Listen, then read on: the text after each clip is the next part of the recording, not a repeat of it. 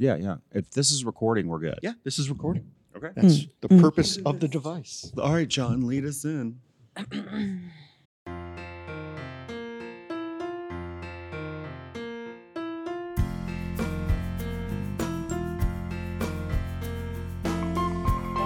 From Atlanta, who never knew this was going to have three seasons. It's the Whole World Improv Theater podcast, brought to you by Whole World Improv Theater, Atlanta's original home of improv. Here are your hosts, artistic director Chip Powell, and a man who built a new computer for this. But we know the truth. He's using it to play Elden Ring. John Mihalik. Hey, everybody. Welcome to Whole World Improv Theater, the podcast. My name's John Mihalik. With me is my co host, the artistic director of Whole World Improv Theater, Mr. Chip Powell. Hey, John. So excited because this is season three. And we finished season two on education, which was very eye opening. Mhm. And I'm excited because we're going to dive into meeting our actual current main cast members and finding out more about them so that the folks out there know exactly who it is that's working for us. So today we have Paige Crawford. Hello. So Hi, excited Paige. to be here. We'll make sure there's like a round of applause. Don't worry. oh, cool. We're not going to do this like sweaty balls, are we? I, I want to. I know you did. An NPR. Sweaty balls. Okay.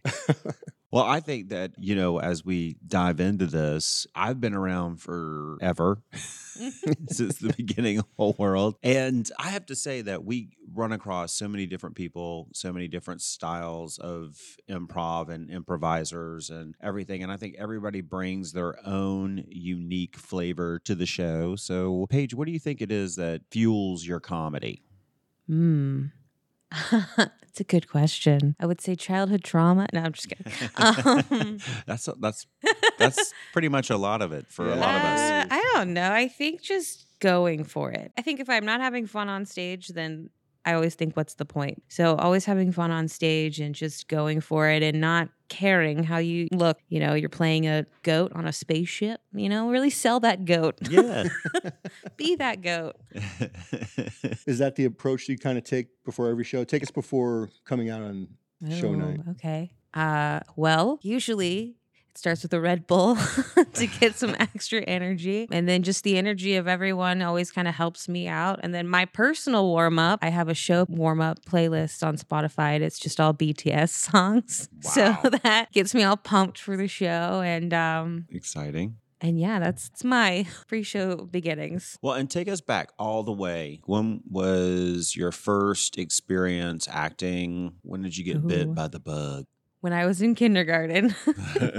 we did a show. Actually, my kindergarten drama teacher was Jennifer Foster, who did improv here. Oh my and God. so our very first I know, our very first show was about the alphabet, and I remember I was the K, and I was a kangaroo. I still remember. I mean, I, Oh it's like God. yesterday. I remember I had to be like. K stands for kangaroo. Kangaroos can hop. Some sort of fact about kangaroos, and that was it. And then I stepped back in line. And um, ever since then, I just liked being on stage because I'm a very shy person. I don't think it shows when I'm on stage. Uh, no, it does not. But Uh, no. in, I was a very chronically shy kid. Like wouldn't talk to anyone who wasn't my parents. Like hid behind my mom. Didn't order my own food at restaurants. So being on stage let me not be shy. yeah. So the kangaroo, and then you got the bug in kindergarten. Mm-hmm. So did that turn you into a theater kid? I wasn't necessarily a theater kid because I wasn't very good at it. Like I was always in the back. I was always a character actor or I was in the back. So I was always the kind of comic relief character anyway. I was like this bird one time in a show. It was just a puppet, but uh, we had to be funny. So I was always just kind of the funny cat. I was never the lead. I'm not a leading lady or anything. I'm always the second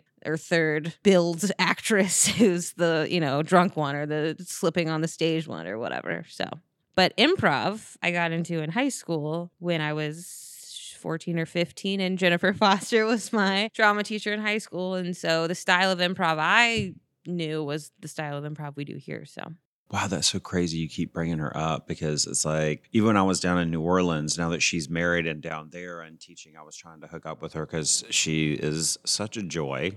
Mm-hmm. she brought a lot of students through here Mhm. and a lot of those students ended up taking classes as adults and growing into the program so when you go to college what is your experience with theater acting improv what's going on there So I actually went to college for theater because I did not know what else I was gonna do. So I was like, I guess I'll just get a theater degree. But what was funny is everyone there had musical backgrounds, and I was not a musical person. So I every time there was a musical, I was in the tech crew, stage managing, which is another thing I really love about Yeah. theater. I love stage managing. So I always was always in the straight place, but they were all so serious. Or I was the comic relief in some play. So yeah, I'm I'm one of those statistics that graduated with a theater degree and a little laughable, but it's fine. It was great. I didn't know what else I wanted to do. And I actually was a part of the drama society there. And from that, we had this thing called guerrilla theater, which was like the improv troupe. I joined it my first year there as a freshman and kind of helped redevelop it and ended up taking it over for the next like four years. So I don't know. I think it died when I left. I, I don't know if they kept it going, but that was my theater experience in college was a lot of watching a lot of musicals that I did not like. So you're not a musical person. I- you know, I'm not a musical person. I was in a musical. I like there are some musicals I do like, and I know this is gonna sound weird, but I love Pirates of Penzance, and everyone laughs at me because they think it's terrible, and I love it. This little opera about pirates. It's amazing. Well, you know, one of the things we do here, we have a lot of musical games, and you're great at it. I hated those games for the longest time. I remember coming here Really? being like, "Oh, they're gonna put me in musical games that I can't stand." I can sing in my car, and I'm confident in my car. I can sing along, but Mhm. that terrified me, honestly. But I've gotten, I've gotten over it. oh yeah I've Mhm. worked on it. oh yeah Rapping, I used to dry heave before the show if I knew I was gonna be in a line rap. everybody hates the line rap I love it. which is actually my favorite thing ever yeah. Which I don't mind it anymore, yeah but oh, sometimes I can have an off line rap night. So, what was like your most serious role in, from high school to college before you got here? Hmm. I don't know. I was in a lot of comedies, but the one musical I was in was after college. It was Sideshow. I don't know if you've seen Sideshow, but it's about the real life twins, Violet and oh, Daisy, Oh, yeah, who are connected at the hip, I think, or like Yeah, yeah, mm-hmm. yeah. conjoined sh- twins. And I played Dolly Dimples, who was this like giant baby clown thing. and I guess that was probably the most serious. I, I kind of looked funny, but the, the whole show was very serious and like sad and stuff like that. But everything else, I think I was just kind of comic comedians. I was in actually I played a Jewish girl. I'm not Jewish, but I played I don't even remember my name, but I was in the last night of Ballyhoo, which is a written by I think an Atlanta playwright wrote it. But I played a Jewish girl and I was the funny comic Southern belle in that, but I was definitely not Jewish. So I had to dye my hair brown, if that tells you anything. Oh, wow. Commitment. Mhm. I've done that for a role. So, what's your whole world journey? How do you find us other than obviously Jennifer Foster Mhm. introduced you to us? Talk a little bit about that. Well, I came here in high school to do like a workshop with her and our improv troupe, and I came to some shows when I was in high school. And then I think it was like 2017, Jennifer Foster um, tagged me in a post for the ISP program. And she was like, You need to audition for this. And I said, Okay, great. And at the same time, I was auditioning for another musical at this theater I was working at. And I said, Okay, well, if I don't get that, I'll audition for Whole World. And thank God I didn't get that terrible musical because it was it was awful. Um, and luckily I came here and auditioned and got into the ISP program and six months, right? Six months, got out of that, became an apprentice member, and I think in June of 2018 was asked to be on the main stage. Mhm. So yeah. The ISP program for all of our listeners out there was the Improv Studies program, Mhm. which I'm looking at Chip here, but this was geared more towards professional actors. Yes. Bringing professional actors. We started obviously 27 years ago. And when Mhm. we did, it was a group of working actors that all wanted to create an art house in order for us to have our own outlet. If we weren't able to get into a production somewhere else, we could still do improv on the weekends. Right. And then we did scripted work. And so after 12 15 years we looked around and we had trained business professionals and aspiring actors as well as anybody that wanted to learn improv. And we found that half of our cast wasn't even from a theater background. They were just people that had trained with us and knew how to do it from the training. And we wanted to bring the artist back into whole world. So we started ISP to give a chance for actors that were working, auditioning, and doing things to come in and have an outlet.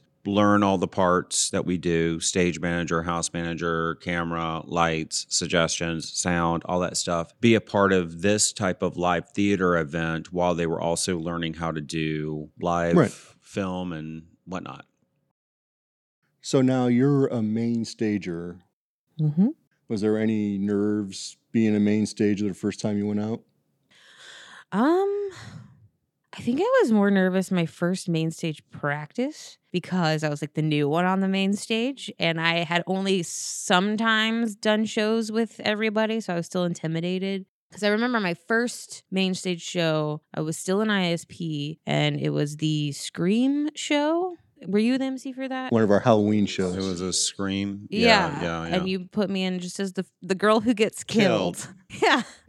And it That's my favorite introduction to bring someone into the main cast is let me put you in this show. We're gonna kill you off in the first scene and then good luck to you. That's right. Don't just- suck or else you're going to keep getting killed. Yeah, I just remember that that was actually so fun, and I was like, okay, I have my little stage time. I'm gonna milk this for all all it's worth. And I remember, I think it was. Scott was supposed to be the killer and he calls me on the phone and I believe it was Carlos who gave him like a trivia fact to ask me because you know in Scream he asked Drew Barrymore these trivia facts and stuff like that. And I remember the question was like who played Jamie Lee Curtis's son in um Halloween H2O or something like that. And I knew the answer and so I was like Josh Hartnett and I hear everyone in the background go, "Oh, yeah, that's actually right." And I was just like and then later he was like, "How'd you know that?" I was like, "Cause that's like one of the one Halloweens I watched after the original one because I love Josh Hartnett." And so that was a fun. That was a fun show. That so that was my first main stage show, and then my first actual main stage show as a main stager, I don't actually remember. But like I said, I remember being nervous more for rehearsal with the other main stagers because it was like my first time going into the main stage rehearsal and we had the, you know, when we had that. And I just remember being like so intimidated. I'll tell you who I was the most intimidated by, and it was Grant.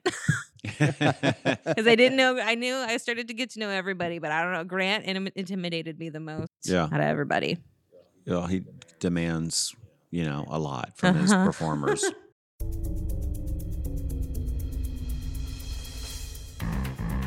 Hey, you've been listening to people talk about improv, so why not try it yourself? Whole World Improv Theater has in person improv classes for beginners and seasoned actors alike. No prior experience is needed. Our class program is eight weeks long and full of people just like you who want to learn and have a lot of fun.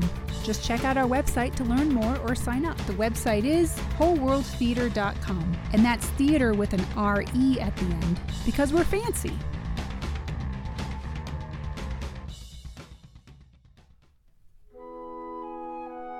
Major support for Whole World Improv Theater is provided by the Atlanta Mayor's Office of Cultural Affairs, the sweetest smelling office of cultural affairs in the world.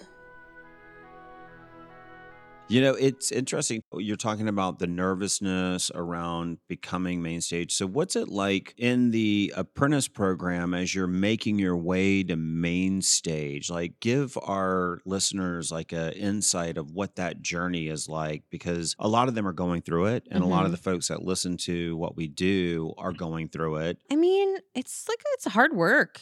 You know, as an apprentice member, you're you're here learning, you're still learning, you're experiencing being in shows and you're doing your shifts and stuff like that. so you're doing a lot. And then when you move to main stage, you kind of the shifts are you don't have to do shifts anymore and you kind of have this like kind of weird you know, new status. So Yeah. I think finding your place in each one of those was kind of like what I try to remind myself. Like as an apprentice, it was like, Yeah. why, like kind of, why are you here? Or, like, what are your goals? And then when I became on, when I got on main stage, it was kind of the same conversation. Like, okay, why am I main stage now? What are my goals? Like, I've now made main stage. What are my next goals? And my, I was like, okay, I'm gonna MC. Did that. I'm gonna teach. Did that. Even worked in the marketing department and stuff like that. Did that Mhm. you kind of realize what you like and what you're good at and what you Mhm. kind of like want to spend your time with and so i think yeah with each each level you kind of have to set i think goals for yourself so you can kind of understand your why of doing that uh, did i answer the question i don't know No, I think you did. I th- well, I mean, that's your that's your Yeah. path, and that's just it. It's some people dive in and do multiple jobs here, and of course, we train in every department. But I think too, some people find they're better at one thing than they are at the other. I mean, we've had people that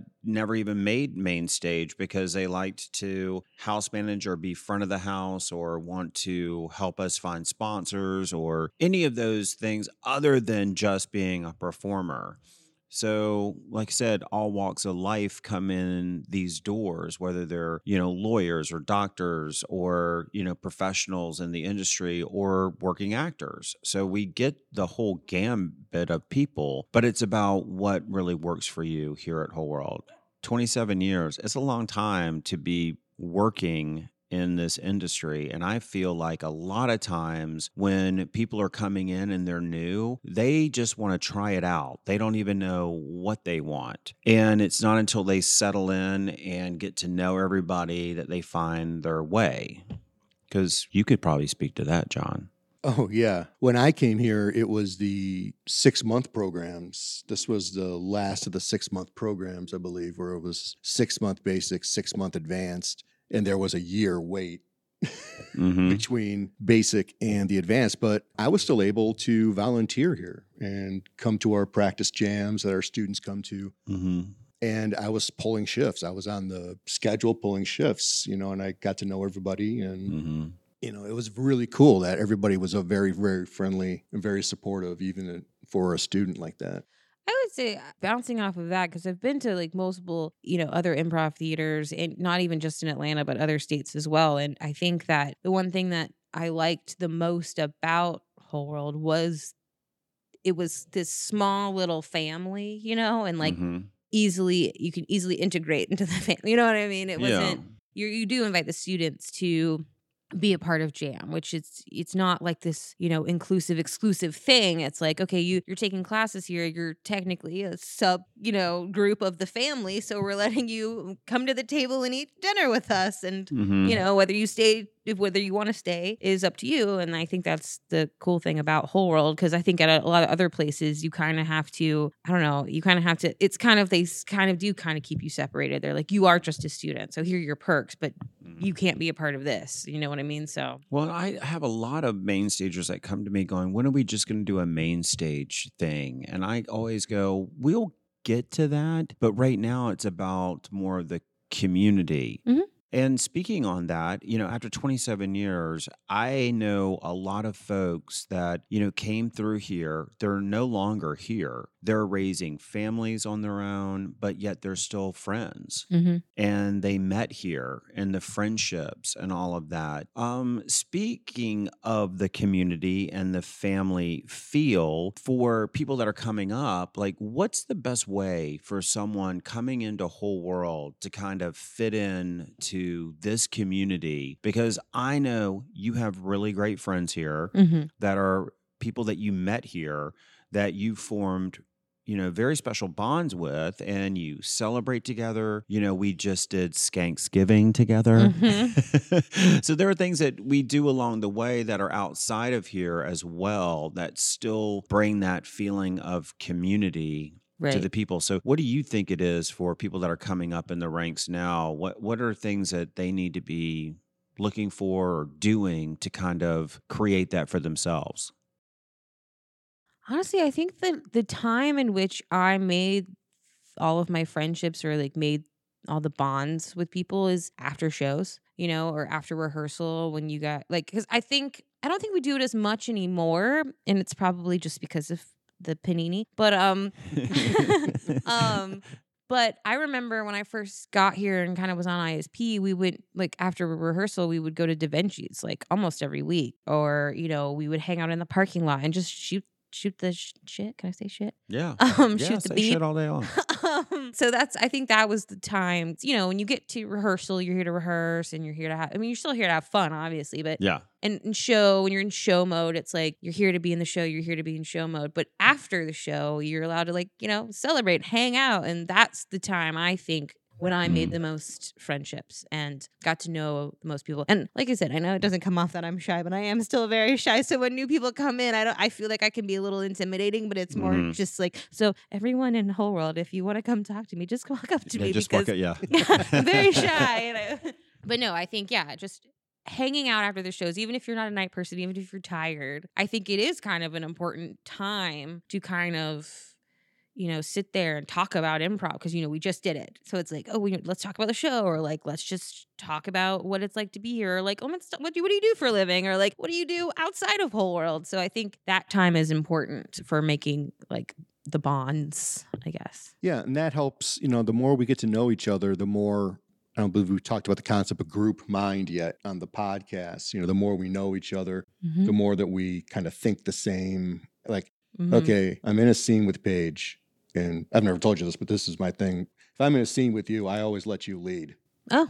Because I'm just like, Paige is going to come up with something that's going to be great to lead in a scene. I'm just going to grab whatever she throws out first. thank you nice I think you and I probably break more in Oh, yeah. scenes because we're always constantly messing with each other in a way Mhm. that, you know, is trying to mess with the relationship or the situation to catch each other off guard. So it's always like funny for me because I go off, I, I was like, oh my God, I broke too much in that scene because we were Mhm. being goofballs. My favorite dynamic with us is when we're in a three person scene and you and I gang up on the other person, or we question what they say and we're like, what was that? What was Now, that? what? What's happening with you? Yeah. Now, don't let this discourage you. Yeah. If you're in a scene with If Paige you're in a scene we with promise. Paige and Chip, We will not gang up on you, at least not intentionally. It just kind of happens naturally. yeah.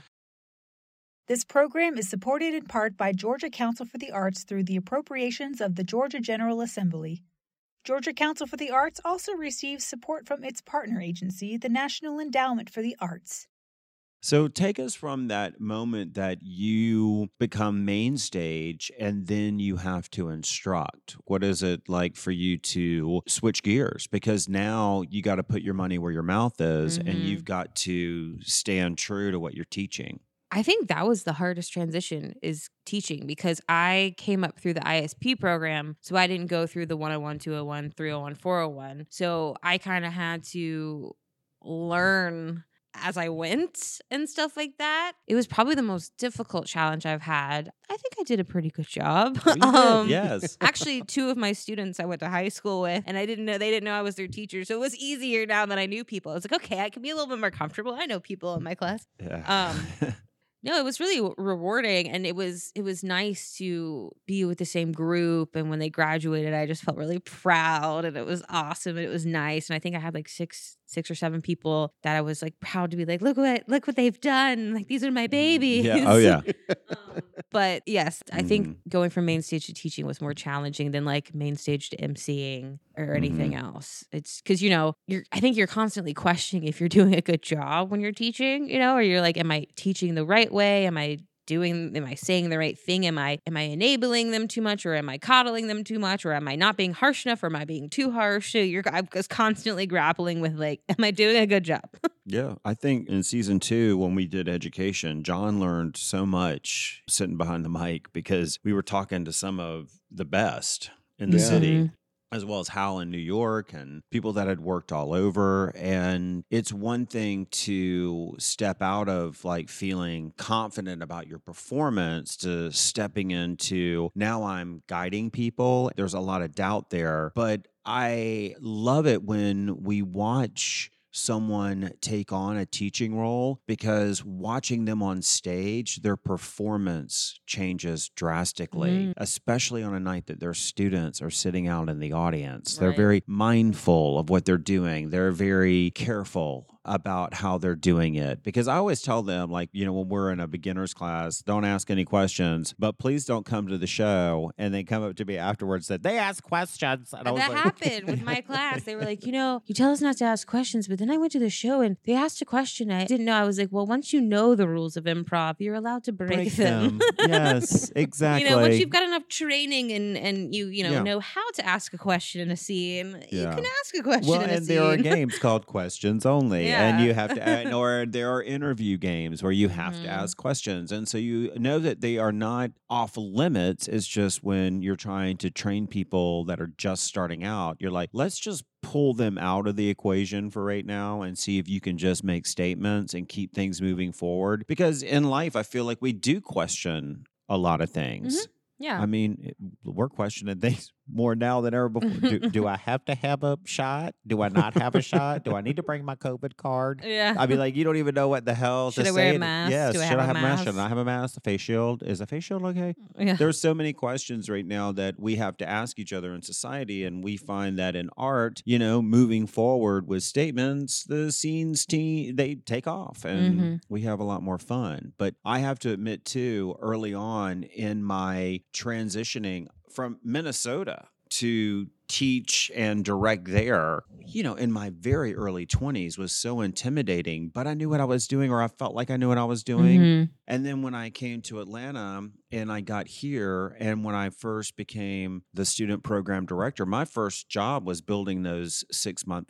programs. And I was writing the syllabus out, I was setting everybody up, we were auditioning hundreds of people. It was very intimidating. And of course, the second that you got in there, somebody calling you out, you were like, oh my God, am I right? Am I wrong? Mhm. what am I doing? But then again, with training and reading. And so, what are some of the things that you suggest to your students when they're first starting out that kind of help you guide them along the way?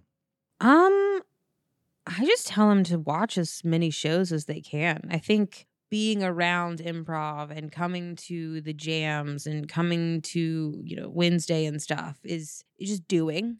You know, is the I think the best way to get better at it. I mean, you could read book after book after book on improv, but you're just reading about it. You know, you're not doing it. So I think doing improv is the Yeah. best, you know, or being around it and watching it, absorbing it, asking people their tips and stuff. I remember when I was, I think, still an apprentice member and I, I was in a character game or something like Brandon North was like, What's your character like? How do you develop a character? And I never had sat down and thought about it. And so he asked me to write it out for him. And I remember sitting there being like, What do I, I was like, What do I do? And then I just kind of thought, like, okay, oh yeah, I'm in my car usually. I'm listening to the radio. I imi- start imitating someone's voice, and then I'm and then I give them an occupation, and then I start building their background story, and then I start envisioning what they look like. And so I just wrote that all out, and I was like, here you go. like I think this is what I do. Well, it's effective because you, you do have some You have great, great characters. characters, yeah. Thank you.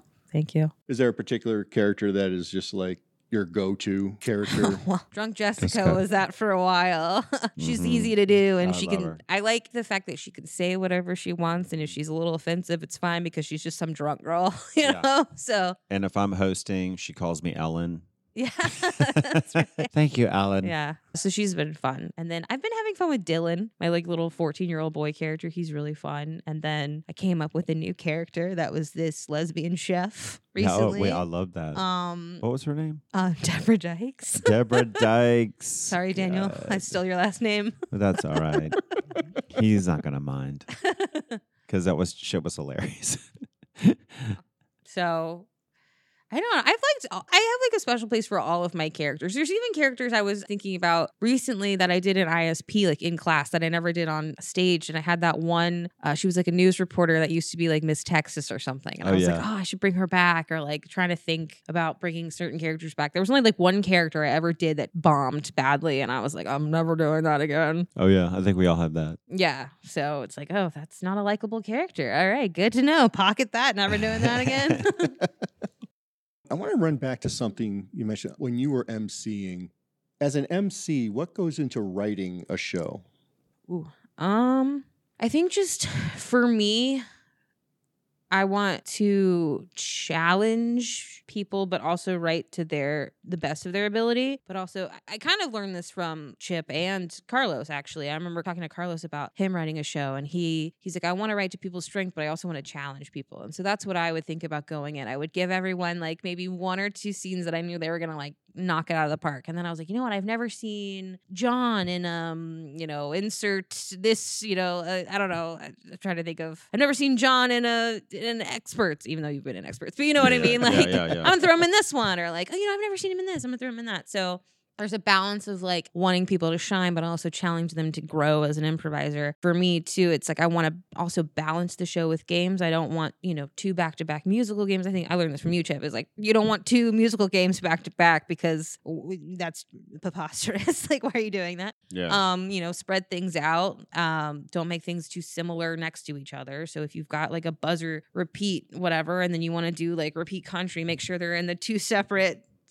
sections of the show so yeah that's those are my go-to rules when i was emceeing what are your favorite games to play when you're in the show? any character game Oh yeah, i love character games me too. I love a good buzzer. Buzzer's fun. And I really, I mean, I'm not the most athletic person, but I do love a good RC Styles. I will never crawl through the window, but yeah, yeah. I do like being a part of RC Styles. That's always fun. You've given us three games that you love, but you get put in guessing games. Oh, yeah. I do And love guessing You are games. just insanely good at guessing games. I don't know where that came from. I think as a child, I just liked, Super aware. yeah, guessing games. And like, you know, I would play little, like, I loved like 20 questions and stuff growing up, or like I Spy, and like, you know, I'm going to describe something in three words. You have to guess what it is. Like, I used to love that stuff. So maybe that, or, you know, probably I grew up watching the Game Show Network. So maybe it was Oh a my lot of God, that on stuff top of TV too. Land. Oh my god, TV Land and Game Show Network. I'm just an old man in a 30 year old an old woman's gay body. man. An old gay. you like Paul Lynde. Oh yeah. Um, I was always a Charles Nelson Reilly Charles guy. Nelson I love Reilly. him. They did have a lot of good one-liners and uh, and all I those always wanted game to be. shows. Who was the woman on Match Game? She was glasses, and she always was sitting next to Yeah.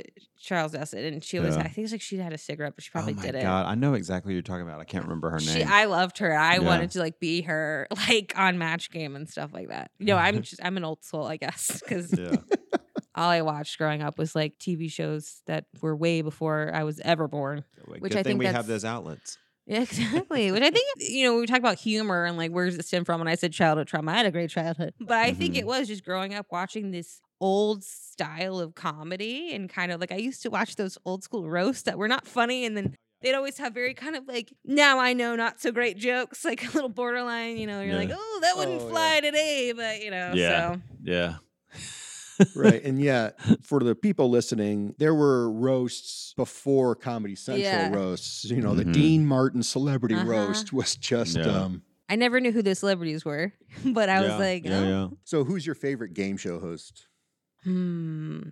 He's not my favorite. I do remember the one from the first one from Family Feud, the guy who would like kiss the women. Oh, Richard Dawson. Richard Dawson. Yeah, from Hogan's Heroes. Yeah. he was always a little bit too fresh with the women and, you Yeah. know, a little bit too touchy. and I Putting his just lips on remember- him. Yeah. He did put his lips on him. Uh huh. There was a Saturday Night Live sketch about that where um, every every time he went to a woman, there, there was just this, a deep French kiss. Uh-huh. I remember that. I remember being like, that's a little weird. Um, I did actually, I really loved Match Game. I think that was probably my favorite. Gotta love Match match game. you don't remember the, the name I don't remember the host. Gene Rayburn. Okay, yeah, yeah, yeah, yeah. yeah, Chip is here shaking his head. Just well, like, no, and then of course the whole Gong Show where he was supposed to be an international spy, but he landed a job as a host on a, A game, game show, show, the, right. with the worst game show ever. Mm-hmm. And the guy with the paper bag on his head, the unknown comic, the unknown comic. Oh man, and he brought out a paper bag on his hand, and he was like, he had an mm-hmm. unknown comic hand puppet. You know what? My, I think my fav- my first female like comedian I looked up to was Lucille Ball. I used to love, I love Lucy. I thought she was the funniest woman. And the Chocolate Factory episode, I remember I was like nine years old and I was watching it for the first time. And my it was like late. I had a TV in my room growing up, and it was like late at night, and I was like sneaking and I was watching TV Land or Nick at Night or one of those things. It was the Chocolate Factory episode, and I was dying laughing. I was just crying laughing. And my dad the next morning was like, What were you watching? I heard you laughing all night. I was like, It's Lucy. She's so funny. And then and then Carol Burnett also. She's like one of my heroes. Those two women. Oh my God, they're so funny. The Carol Burnett show is definitely one of the first things that ever influenced me because Mm. we would beg my mom. I mean, this is back when I'm going to date myself. Uh, you would take your bath, put your pajamas and your robe on, and mom would have a TV tray set up in front of the TV, and she'd bring a Swanson Hungry Man meal in a glass of milk and put it on the tray, and we were able to watch Carol Burnett before bedtime. Mm. And that was like, and then the second Carol Burnett was over, you had to go to bed. But it was so good. It was so funny, and we all laughed. And I think that's where a lot of my shticky shtickness comes from Mhm. is watching that. Yeah. And that old school physical comedy. yeah. Because I'm not afraid to get physical. I'm not afraid to be, you know, vocally or facially funny, but I'm also not afraid to dive down and, you know, get real. So Show your butt. yeah. Well, yeah, show, show my butt. But then again, you know, it, it takes a lot to go from that to doing Glenn Gary, Glen Ross, or, you know, Who's Afraid of Virginia Woolf. Those are complete departures from what we do. But I'm not scared to do them because I feel like that whole freedom of what we Mhm. do helps me tap into the emotional choices that you need to do other things in this industry. But Well, they say that comedians are actually like really good at the darkness Mhm. of of being serious in those shows and stuff like that. So it makes sense. It makes It sense that you can. it does. It does. We're all a little off balance. you. Oh, a little dark. So, for people that are going to be listening to you, and uh, that's probably going to be a lot of our company members, our apprentice members, some of our students, what's your advice to them once they do become main stage? What are the things that you kind of focus on as a main stage performer to thrive and still keep it fresh and not to get stagnant or feel like you already know everything like there we fight those demons all the time what's your advice there Well, for like the keeping it fresh thing, I think you just have to keep reminding yourself that every show you do is not going to be the same as the next show. So if you have a not so great show, shake it off because your next one is going to be just fine. Or, you know, it could be the best show you've ever had. And also, I think, like I said earlier, like setting goals, even in shows, you kind of set little mini goals or something like that. And so I think, you know, if I'm doing a character game, maybe I'm like, oh, let me try a new character. Like Tanya and I started doing this thing where we're just getting so sick of doing the same characters that if we both were in a character game, we would give each other characters. I'd be like, okay, your name is Lucinda. You are a male woman who performs at the diner at night singing. She's like, okay, great. You're, and then we'd have to do it that day. Like we had no prep. It was just kind of like, okay. And then we'd help each other get our costumes together. And so that's a way to keep it fresh. Oh, yeah. To literally just make something up, you know. inspire um, each other yeah yeah, and I think Mhm. just setting a little tiny mini goals for yourself before each show. Do you want to like I don't want to say like make everybody laugh because I don't think that's the goal of improv. Maybe you want to try an accent or something. I don't know, just just keep keeping it fresh and trying new things. But I think sometimes we do sometimes get in our head a little bit, you know. I think we can first kind of do that when we start doing shows and you know, we're we're given the download which is just a skeleton of what's going to happen and you know, it's still totally based in improv, but I think sometimes we could be like, you could think too much about the show. And what I like to do after download is literally just not think about the show. Like, not in like, I just forget what I'm in. I'm more like, okay, I've set up my characters now. This is not my time to think about what's happening in the show. This is my time to warm up, to connect with everybody, to get ready for the show, to get my energy up. If I need to get a Red Bull, if I need to do some jumping jacks, if I need to go outside, you know, and then when the show starts, that's when I start thinking about the show. But, you know, kind of, you know, giving yourself that break from download to the show to just to not think so that you're kind of in the already in that wheelhouse of improv of like not thinking and being fresh. I'm a good firm believer of just put some time into thinking about the angle that you want to portray in a particular scene, not be married to it, Mhm. and just be ready to change on a whim. Yeah, if your exactly. partner says something to you, just react naturally so that you can kind of take them on a journey. I think, like you're saying, uh, Buzzer, we were doing Buzzer Talk Show last night and we just went off the rails. I mean, I don't even know where we went, but it was just like all of a sudden it was uh, about adoption and all of a sudden it was Erin's character was adopted. And then it turned out Conley was her mom, Rhonda, Oh who God. ended up coming on the show. But then they talked about her dead parents. And I said, We've got her dead parents and they came out, and then like Jen and them came through the door, and I was like, "It's a hologram." Everything was just flying out of nowhere, and it was so much fun because it was so unknown, and everybody was just agreeing to the mm-hmm. craziness that it just it was so much fun, and it was Yeah. so funny because we just succumb to yeah. everything, and just you're in that moment and you're having fun. Well, one of the things I w- would tell my students, I'm like, if you're two sharks stuck in a tank at a PetSmart, that's the reality. That's true. Even though we know sharks can't talk, we why would sharks be at PetSmart? We know it's all ridiculous. That scenario would never happen. But in this world that we've created, that's what's happening. You gotta let go, like you said, like go for it. You gotta succumb to the yeah, to the weird and the what makes it funny is that you're treating it as this is truly reality so you're two sharks stuck in it you know what i Yeah, mean And that's what improv is all about actual randomness. And we can't trust PetSmart. no we must free all of the animals from PetSmart.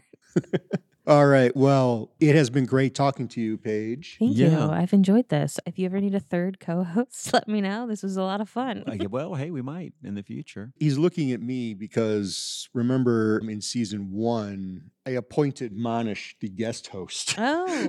when I kind of forced him and Emily in there. So at some point, Chip is going to be interviewed again Oh. and as a main cast performer. And so will we'll I. need a co-host. Yes, exactly. Should I come on and pretend to be should I put on a different hat? Yeah. pretend to come be a host? What I want you to do if you co-host is get Tanya on the phone hmm and have her say, "Okay, you're the co-host, but you're Oh. from Ireland, Yeah, okay. okay. And you And then you're doing an Irish accent. So Chip, tell me, Yeah, yeah. where, where's your first ta- what's the Well, first joke you ever said? Well, Blarney, I went to the school of the Blessed Sacrament.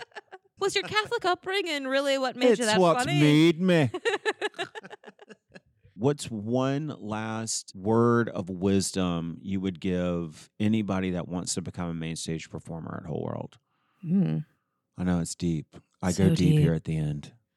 Oh, I go deep. you go deep. To not get discouraged, I think people can compare themselves to other people on the main stage or the apprentice cast and be like, why am I not here and they're there? I have issues comparing myself to people in real life, but I think when it comes to improv and when it comes to your own personal talent or skill level, I wouldn't compare yourself because the moment you start comparing yourself to other people is the moment you start destroying yourself and sabotaging yourself because it's your individual journey. To me, it's kind of like a religion it's your own spiritual journey. And so it's what you make of it. And if you compare it to other people's journeys in improv or other people's skill, like I think you can easily look at someone and be like, oh, I want to be there. But if you start going, I'll never be as good as so and so, or I'll never be, you know, I think you start that negative self talk is just going to destroy you. I always say the reason that we're here for so long is everybody brings their own unique style to what we're doing. So just own your style. And you definitely own that, Miss Paige Crawford. So Thank you. thank you so much for being on the show today. This is fun. Thanks for having me. John, take us away. Thanks for listening to the Whole World Improv Theater podcast. I'm John Mihalik I'm Chip Powell. and scene.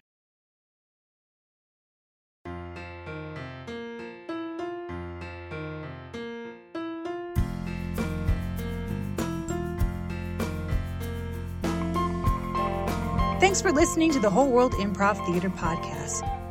So, is this hiatus over, or is that just another word for not wanting to work in general? The Whole World Improv podcast is a production of Whole World Improv Theater in association with Headspace Industries. The executive producer, writer, and frequent visitor to New Orleans is Chip Powell.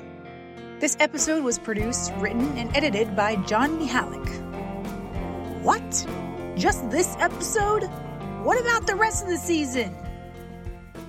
I imagine John hard at work late at night, beads of sweat dripping down his forehead. Maybe using an ergonomic mouse, one of those vertical mice. when all of a sudden that little USB nib that makes the connection from the vertical mouse wireless goes out. And John goes, No! No! No! I was on the last minutes of editing the podcast! And it's gone. You gotta search for another mouse. Or you have to use that little trackpad. Or what if you don't even have a trackpad?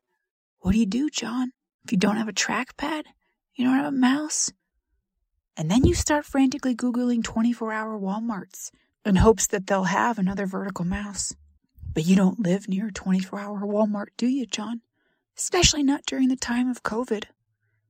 No, no, you're not lucky enough to live near the one 24 hour Walmart that stayed open all through COVID. What do they close at like 10 p.m. now? Yeah. You walk in there late at night. You stomp all the way to the back of the store to the electronics section. But they're cleared out. You know why? Because COVID's also affected the supply chain. It's been horrible. It's been horrible on just about every industry. And John Mihalik can't find his vertical mouse to finish the Whole World Improv podcast at two in the morning. You know why it's at two in the morning? Because Kate doesn't get her voiceovers in until about midnight. You know why? Because Kate is a selfish, selfish person who up and moved to Chicago part time, trying to make it. And then John at three in the morning, as he's coming back empty handed from that Walmart, curses her name. And he says, her characters weren't that good anyway. Who is this person? Oh, she was an apprentice and she left. She's not going to make it anyway. She's too weird and socially awkward, and she smells like Tostitos chips because she uses natural deodorant with no baking soda because baking soda turns the underarms dark. Just like John's soul. Original music by the Gentle Readers, and our social media maven is Bethany Rowe. Also, a special thanks this week to our guest Paige Crawford for the spiffy new logo. Please help support this podcast by liking, subscribing, and leaving us a review.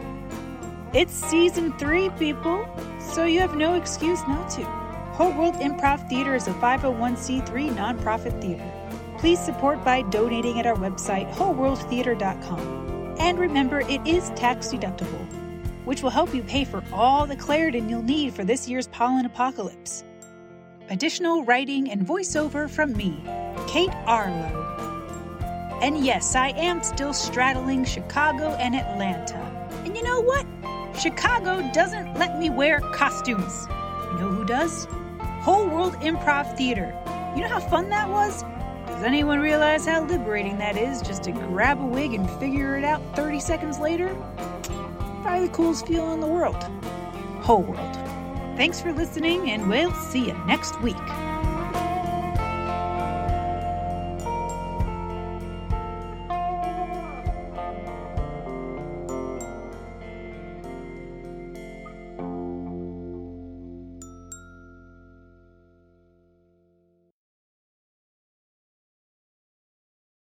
And scene. I want to do like a fake, like, Hello Fresh, 30% off or whatever. Hello Fresh, thirty percent. Yeah, yeah. Promo Are code. you Whole sick World. of your mattress? The purple mattress is the perfect Yeah. mattress for you.